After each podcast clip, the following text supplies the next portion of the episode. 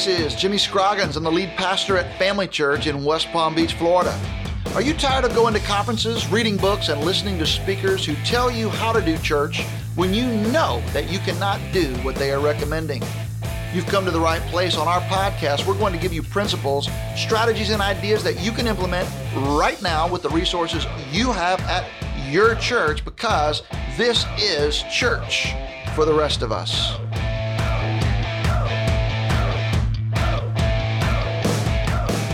Welcome back to Church for the Rest of Us. Jimmy Scroggins here at Family Church Downtown in West Palm Beach. Here with my co-host Leslie Bennett, engineer Carly Seelman. I don't know why I had a hard time saying Carly, but I did. And our friend Sam Chan from Australia, and he's actually recording this from Australia at 5:30 in the morning. And so Sam, he's an expert on evangelism. He's an expert on visual communication. He's actually an expert communicator. Brilliant guy, PhD in theology, also, he's a medical doctor, a surgical assistant. So I think, Sam, you told us if I need leg surgery, you hold my leg and the other guy cuts on it. Just like the mechanic needs someone to hold, you know, the hood of the car up when they change the oil on your car, the surgeon actually needs someone to hold your leg. That is my job. And, you know, I've got the most important job because if you've ever had an operation, you know, we're so worried we're going to do the wrong leg. At every major stop, we say, which leg, which leg, which leg, and you have to forever say this leg, this leg, this leg, and then they put you asleep. And it all comes down to which leg I pick up first. and I wasn't there for any of those conversations. So I'm the weak link in the chain. I'm the point of failure. And, you know, we get it wrong 50% of the time. And if we get the wrong side, we throw the other side in for free. So it's go. all good. Boy, that's really super comforting. Ah, man. it's that saying, what do you call a medical student that got 50% in their exams? You call them doctor. That's all you need to know to be a doctor. That's right. Well, Sam, I really appreciate you joining us. Last episode, uh, we talked a lot about evangelism. And so, for listeners who were not able to hear that yet, I'd encourage you to go listen to it. It's excellent, it's very practical, and it'll encourage you, especially on how to talk about Jesus and have gospel conversations in a COVID 19 world. But now, Leslie, we want to talk about something else. About communication, which is very near and dear to my heart. And we've learned already so much from you, Sam. And so we just wanted our listeners to learn something from you when it comes to communicating in this new COVID world where we're communicating online a lot of the time. And you've really put out some great material. So we just wanted to hear from you how any pastor and ministry leaders, first of all, why should they be thinking about the ways that they're communicating? Yeah, so as we said in the last episode, if you go to bit.ly slash post COVID playbook, I work for City Bible Forum, and with City Bible Forum, we've put out the post COVID playbook. And part of it was because suddenly overnight, all of us are now talking to a camera and a screen. We, up until now, some of us, we've had 20 or 30 years of experience. We've done our 10,000 hours of ministry in front of a crowd, but suddenly overnight we've had to start all over again because we're talking to a screen from our study or bedroom. And none of us have done this before. And this is a unique moment because it's changed everything in ministry because whether we like it or not, online looks like it's going to be here to stay. And it's like that moment with Paul, with Pax Romana and the Roman roads, the printing press and Luther and the internet raw and at least what it's done is it's meant our implied audience has changed. So I say this because with City Bible Forum, I used to do, well, I still do lunchtime Bible talks. And this is what a lunchtime Bible talk looks like. We book a venue, it might be a church, and 30 workers turn up with their lunches, and I'll give a talk, and then they go back to work. But now that we've gone online, 300 people tune in. So suddenly there are 10 times more people watching and we find that with our church services, you know, like normally at my church, we might get 100, 150. We're a small church and suddenly 700 people are watching. So the numbers are bigger and there's an ongoing impact as well because it means you can send your neighbor a link to the church service and they might not click immediately, but they might click next week a year later or 10 years later. So it's almost become like a Gideon Bible. Because you know, when you go to a hotel, you think, who reads a Gideon Bible? But then at two in the morning, if you're a lonely business person, you just might. And I think it's the same with what we produce. People might not immediately see what we do, but they might one week from now, a year from now, even 10 years from now. So it's exactly what's happened to Paul and his letter. So Paul writes a letter to the Thessalonians and he says, You remember how we lived among you, but now that same letter speaks to us 2,000 years later in a different continent. Martin Luther writes a letter to his buddies in Wittenberg in Germany in the 1500s, but that same letter speaks to us in a different country 500 years later. And that means our implied audience has changed in terms of both space and time. And also our implied audience in the past might have been 1% non-Christian. Because, you know, we always get told to speak as if there's a non-believer in front of us. But deep down we think, well, there's no non-believer in front of me. well, there might be 1% at the most.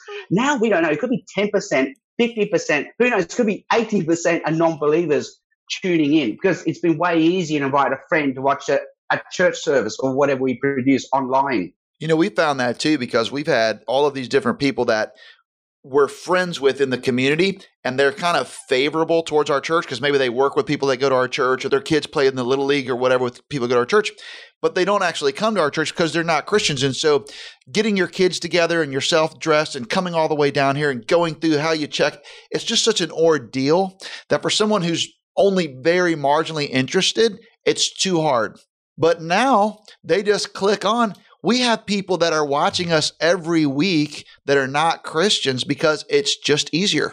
And so that's where we've learned wow, we really do need to make our visual communication online as good as we can because of exactly what you're saying. They're not tuning in because they saw a commercial for it. They're tuning in because their neighbor's been inviting them to church for five years and they've mm-hmm. never come. But now it's a way for them to come. And the broadcast and our communication quality is better than it used to be. So they're willing to watch it. Oh, definitely. And it means we have to maybe rethink how we do online church. Yeah. It's the internet revolution. It's what happened when they invented the word processor. Because think about what used to happen before the word processor. Like my mum and dad, they would have handwrite everything. Mum would have had never used a typewriter. He dictated, and a paid secretary would then type up what he dictated. Suddenly, the word processor comes, and buddy you have to do it all yourself now. no one is typing up anything for you. You have to do it yourself. Do you remember at college people offer their services? You pay them 20 bucks and they'll type up your paper for oh, you. Oh, yeah. Well, no one is doing that. Buddy, you have to do it yourself. Yeah. And now what's happened is we've all overnight had to produce video by ourselves. In the past, you know, someone would video you, do all the post production. Well, no, guess what, buddy? You have to produce the videos yourself. We've all had to become video makers overnight but the, it's always been coming if you think about it, because when I was in seminary, at the end of the year, they have a performance night for fun where we get up, we sing, we put on performances. I've noticed now students hand in a three minute video of them doing a performance. No one has a performance live anymore. So video making is a new norm. My 12 year old son in grade seven, just last week, he had to hand in a geography assignment on video, not on paper anymore. So we all expect to produce video. And I think church has finally caught up. We have to produce videos now. It, it's here to stay. And here's the thing. Do you remember when the internet first came and we produced web pages and PowerPoint mm-hmm. slides and we thought all we had to do was get our pamphlet and whatever is written here translate one to one to HTML and this was our web page or PowerPoint slide and I just made bad, awful, ugly web pages and PowerPoint yeah. slides now I realize it's not a one to one correlation. And I think we're realizing the same with church. It's not a one to one correlation. We don't just put a camera on and film what we used to do for 60 or 90 minutes. We have to actually change what we do. It's not a one to one correlation. All right, so we're having lots of conversations at our church and with other churches, and this is the conversation. So, do we have church on Sunday for our face to face audience as that's coming? and create a separate production that's completely different? Or do we find ways to film what we're doing live? I'm interested in your perspective because I'm sure you've thought a lot about this. Yes, and we're all here for the very first time. There's no one who can come and say, oh, I'm my 10 years of experience. No, none of us have 10 years of experience. Right. It's all like in my one month of experience of this. And at City Bible Forum, we, we have this challenge. Like when we used to run this thing for lawyers on Thursday mornings for breakfast. And we used to meet in a coffee shop and say 20 lawyers met at 7 a.m. and we give them a Bible talk. COVID isolation hits. We can't meet there. So we do something on screen. And now 300 or it could be 700 people are watching, but from all over the world. Now that isolation's lifting and we can meet in a coffee shop again, what do we do? And right now we're, we're thinking we go hybrid. We run the same thing. We film it. And you got the whole local and distant audience thing, which is exactly what Paul had. Paul writes a letter to the Thessalonians, which is a local context, but we're enjoying it from a different time and country. And maybe it's the same. So maybe hybrid can be the way, but understanding that the production has to change. It's not a straight one to one correlation, like you say. We may have to mix up the chronological order of things. So I think one of the first things that has to change is we have to hook people at the start, you know, maybe with a question that they want answered. Because up until now, our regular church tenders, they turn up sleepy, they turn up five minutes late. So it's almost like let's not put anything good in the first in the five minutes of the service because it's going to get wasted. It's no not almost like that. It's actually like that. let's make all the good stuff in the back half of the service and put the fluff in the front half of the service. But I think when things are online, the good stuff has to be up the front, almost like in the first minute or the first two minutes. Hook them at the start with something. People are visiting. You know, I, I think in that first minute, our, our, ministers are now realizing we have to say, hey, you're joining us for the first time, welcome, and acknowledging it's more than just the immediate audience watching. So I love to say greetings today, whether you're in Sydney, Shanghai, or San Francisco, whether you're here for the first time or the 10,000th time, but click on the link below so that someone can get in contact with you. And I think all of us are learning to do this actually now, aren't we? click yeah. on the link below, yeah. like, subscribe, and, and so one of us can, can connect you with the church. But knowing that we need to connect within that first minute. Hey, Tim, Bernie actually just walked in. Hey, Bernie, come in here, man. This is very unprofessional podcast behavior, but come in here, Bernie. Come in here and join us. Sammy, how are you, man? Bernie, so good to see you. Hey, thanks for helping us out. Hey, thanks for connecting us. This is a blast. So we were talking about all of this post-COVID communication and everything. Now we got Leslie off the camera. Well, it's hard to social distance on a, in front of a computer screen. So I guess Bernie, if you got COVID, I'll get it too. So whatever. all right. Well, our kids are together every day, so we probably all got it anyway. So they're all playing. They're, our kids are play football together. Oh, yeah, speaking of kids. all right. Just this, on cue. This podcast has gone to hell in a handbasket, hasn't it? All right. But let's go back. So, Sam, we were talking about the need, and and you were talking about a hybrid and how you have to decide if you were making a recommendation and a church had the ability. Would you advise a church to have two separate broadcasts, or like in other words, a live event and then a separate broadcast, or would you say no? Try to find a way to do both. If a church had the resources. Uh, you know what? Maybe the answer is yes, because I'm just about to speak in October at a church that does have the resources. So I thought I was going to, when they say, Can you preach at this church? I thought, Sure, I'd love to preach at your church. I didn't know what I committed myself to. Apparently, I have to preach live at two physical gatherings, one at 10 a.m., one at 5 p.m. And they want me to come in early in the week to pre-record another show that they, oh. they're going to make just specially as a package pre-recorded show. So I think if you've got the resources, go for it because they're two different mediums. I think that's what we're realizing. They're, they're two different mediums. Well, what do you think about music on the recorded show? Like, how do we use music on the recorded broadcast? Wow, these are these are big questions. You know, you can go for really, really high production quality. And the church I'm about to speak at in October has that. And they've got some of the best musicians in Australia. Some of these been on TV shows. And I love watching what they do. But they're a big church. My church is a small church of 100 to 200 people. And this is almost this moment if your production quality is too good, it's almost distracting. Mm. So there's something, I think Timothy Keller has a great paper on this, hasn't he? Like what's appropriate for a church of 100, 1,000, 10,000. And 10,000, you do need the good production quality because poor production quality is distracting. But in a smaller church, you do need that homely village feel. And I think people love just seeing people they recognize just doing the best they can on screen and we, we sing along. So I think something appropriate to the size of your church. So because we're a church of 150, 200, our music production is pretty good, but we deliberately just tone it down, just one or two musicians. So it's almost like MTV unplugged. So mm-hmm. there's something very real, authentic, and raw about it. Hmm. That's helpful, Sam, because I can imagine pastors of smaller churches during COVID feeling like, wow, I mean, there's no way I could compete with these large churches and large productions. And so what you're saying is it, it really doesn't matter as long as it's a bit what they're used to and there's a little bit of relational capital with the audience. Yeah. And I was just t- chatting during the break with Jimmy. When COVID first came, all we were trying to do was survive, wasn't it? Like we didn't have any equipment because it was all stuck in China. And if you ordered a microphone or camera, it was going to come in six months' time. It wasn't coming immediately. My son's trying to photo bomb me. He right? He's even dressed in black like a ninja, so he can sneak yeah. up on me. And, and then so we were at bottom of Maslow's hierarchy of needs, just survival, just trying to put out 60 minutes of content. But just last month, I sat down with my church's online team and I said, okay, we're past survival we've got a roster. We know what we're doing. We're smashing the stuff out each week. Okay, let's recast our vision. And I said, okay, we're just after two things.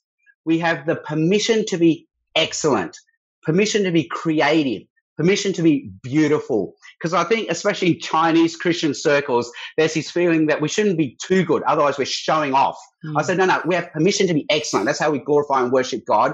But we also have the freedom to fail. Because up until now, we all look like we're hostage people on ISIS reading our lines, you know, because we're so scared of making a mistake on camera. So we did two things. We said, okay, we're going to put bloopers in. And some churches put the bloopers in at the start, but we put our bloopers in at the back. And that gives the permission to have a laugh. It breaks down the fourth wall. And I thought, I said, we'll begin with the passes. We'll show bloopers of the passes so they can take it. Show bloopers of me when I MC. I, I can take it. And we even show the person doing the slate, just again showing that there's a production going on here. And it suddenly gave people the permission to have fun. and then I said to the music team, okay, how about you do one normal take and then do a fun take, you know, like a fun family photo where you can mix up the genre, make it reggae, or just have fun, permission to make mistakes, pull funny faces. And that freed up them to suddenly realize, you know, we can have fun doing this. Until then, they were very, very rigid. And we can be beautiful and we can be aesthetically beautiful and we can be imaginative and, and creative if you want. And then the pastors, when they do the announcements, we call it the pastors chat. We just try to come up with the most ridiculous scenarios where they have the chat like they, they could be like in the kitchen or something or in the elevator going up and down past each other as they have their chat. So each week just making it a bit more fun. All right, so I'm curious, Leslie, because we're trying to figure out how we communicate directly into the camera. I wonder if you have any thoughts or questions that, that you might want to bounce off of Sam, because that's what you really focus a lot of your time in, in doing that. Yeah, one of the questions that we have been debating as well. So, when we first, we've been doing sort of a direct to camera shot, thinking people are in their homes, they're watching, they need to see direct to camera. Do we need to get up and start moving around the platform a little bit as Pastor Jimmy preaches? So, curious um, what your thoughts in terms of, you know, people, like you said, they're watching it in a different venue. They're not in the room, they're in their living room, they're on their phone. What's most effective? Okay, well, everyone has their own personal style. You know, when I watch stand up comedians, I don't know whether I'm allowed to say this, but I love watching stand up comics. And I've noticed no, there's no one style to stand up comedy. Some people hold the mic, some people leave it in the stand, some people wander, some people stay still. What would I say? I like to watch the YouTubers and the game streamers and what they do because they've been hmm. doing this for five or 10 years. They're ahead of us. What do they do? And they don't tend to roam. So I like to stay still and my pastors now, we don't have a teleprompter yet, but you know, the important thing is you need to speak to camera, but they have their notes just on a table, just out of view. And I think I personally, if someone films me, I ask them to have me, uh, you know, from maybe from the waist up to here, so then I'm, i can use my hands. I remember speaking at one church where they had me, you know, I was just so suddenly all my hand gestures were taken away from me because you could just see my shoulders moving. But I think where are his hands? So I I like this shot where at least I can show you my hands because one of the big things in communication is nonverbal. 90% of communication is nonverbal. And a lot of it comes from our hands. You know, you can see my palms, it shows I'm friendly, I'm innocent, I'm harmless. And yeah, speak to camera, maybe have your notes just out of you on a table and waist up and show your hands. Well, we found we use a teleprompter, and the reason we use it is because of exactly what you said. Well, one, it helps us be precise and stay on time, but the other thing is it forces you to look at the camera the entire time. You know, because it's it's hard not to look around the room when you're talking to a camera and there's people around. Yeah. So when I MC, I try to memorize my script. I'm trying to memorize my prayer, so I don't use any notes. My preachers, my pastors, they need notes, so they've been hiding out of view. But we've ordered a teleprompter, and it's finally come this week. All right, there you go. so we're going to use it this Sunday for the very first time, and our pastors are very excited about that. They cannot wait. How long do your preachers preach? We used to go for like 30 minutes. I keep telling them this is a different medium. You have to try to be 10, 15, 20 minutes max, and they, they cannot do it. I get on, I try to go for 10 or 15 minutes when I speak. My ministers, they, they've got it down to 25 or 20. But I simply told one of them the other day instead of a three point sermon, just make it a two point sermon. No one says it has to be a three point sermon. And he tried it the other day. So it worked. He got him down from 25 to 15 minutes just by making a two point sermon. And some of us are horrified, you know, like the 30, 40 minute sermon is a sacred cow. You've lost your faith in the text, the power of scripture. yes, but, you know, it, it's an arbitrary line, like how long the sermon has to be. But the medium has changed. I think that's a big thing. On screen, it's very hard to hold someone for more than 10 or 15 minutes in a monologue. The medium has changed. I think that's right because, like, even in ours, you're like we'll do a, an hour long broadcast or whatever, but the average view is like 32 minutes. So what are they watching for 32 minutes? I mean, that's that's the question. Like, do they watch one song and a half of the sermon? They just watch the sermon? Do they just watch the music? Like, I, I don't know what they did. Yeah, and also being understanding that a lot of people are now trying to watch this with their kids. Right, right, right. A lot of my friends love posting on social media pictures of them with their kids ready to watch the online service, and they say, and they joke underneath, this will only last one minute. You know, the kids are just all over the place during an online service. Yeah. And we know that's just a harsh reality that kids can't sit still for more than 20 or 30 minutes. So even if people want to listen for 30 minutes, they can't. Their kids are distracting them. Hey, if there's one thing that you would tell a pastor or a leader to do, and they have limited equipment, limited, you know, video expertise, but what's one thing, you know, look, everybody could at least do this to get better. Well, Jimmy, you saying during the break, at least turn your phone to landscape, not portrait.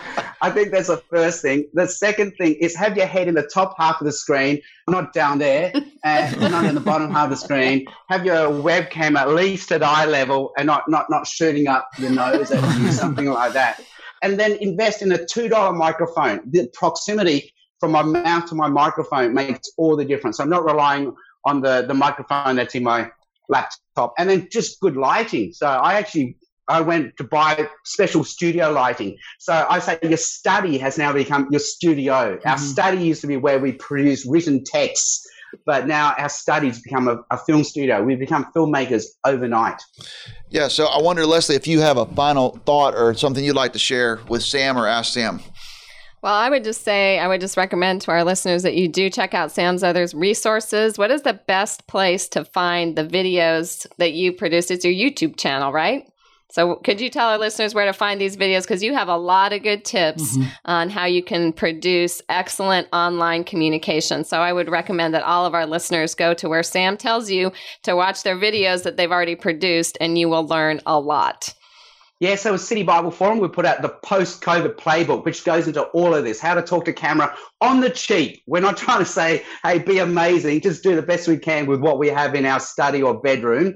So go to bit.ly slash post COVID playbook, and you'll see all the YouTube videos there. They're only three or five minutes long at the most. And then there's a link you can click, leave your email address, and then we'll send you a PDF with a lot more information as well. That's great. That's yeah. incredible. Bernie, you're the one who really has been friends with Sam for a long time. You brokered this relationship between Family Church and City Bible Forum and with between Sam and I. So thank you for doing that. I wonder if you have some closing thoughts. No, I just want to thank Sam. His ministry, his book on evangelism is one of the best books I've read in decades he's just fascinating to listen to. He thinks outside the box. So when he speaks, I like to listen and learn from him. And hopefully, we'll get him down to West Palm soon again. Yeah, that would be fantastic.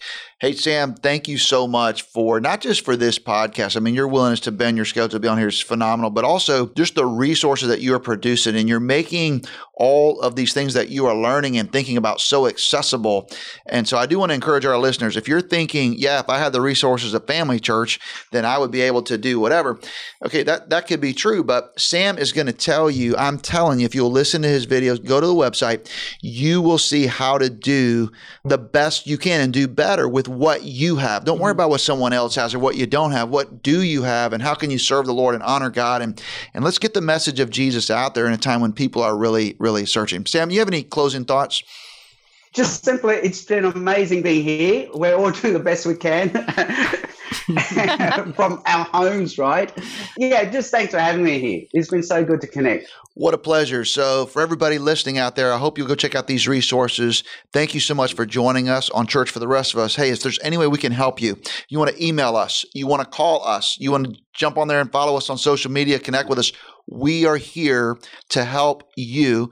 We are accessible as well. We will do anything we can to help you, your leadership teams, lead your church as well, even during the corona apocalypse. I think this is a special time. It's a unique time, and God, in His providence, has put us in our places of service right now.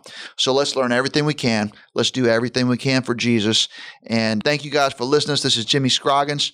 Bernie Cueto, teaching pastor, family church, Leslie Bennett, my co-host, Carly Steelman, our engineer, Dr. Sam Chan. Introduce your son. Jaunty Chan. Jaunty Chan. This is us signing off. This has been Church for the Rest of Us.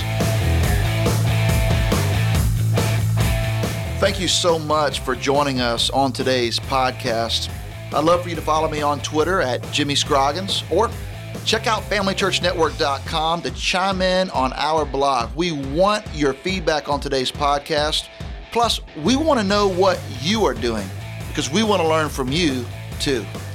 Hey, until next time, this is Jimmy Scroggins, and you've been listening to Church for the Rest of Us.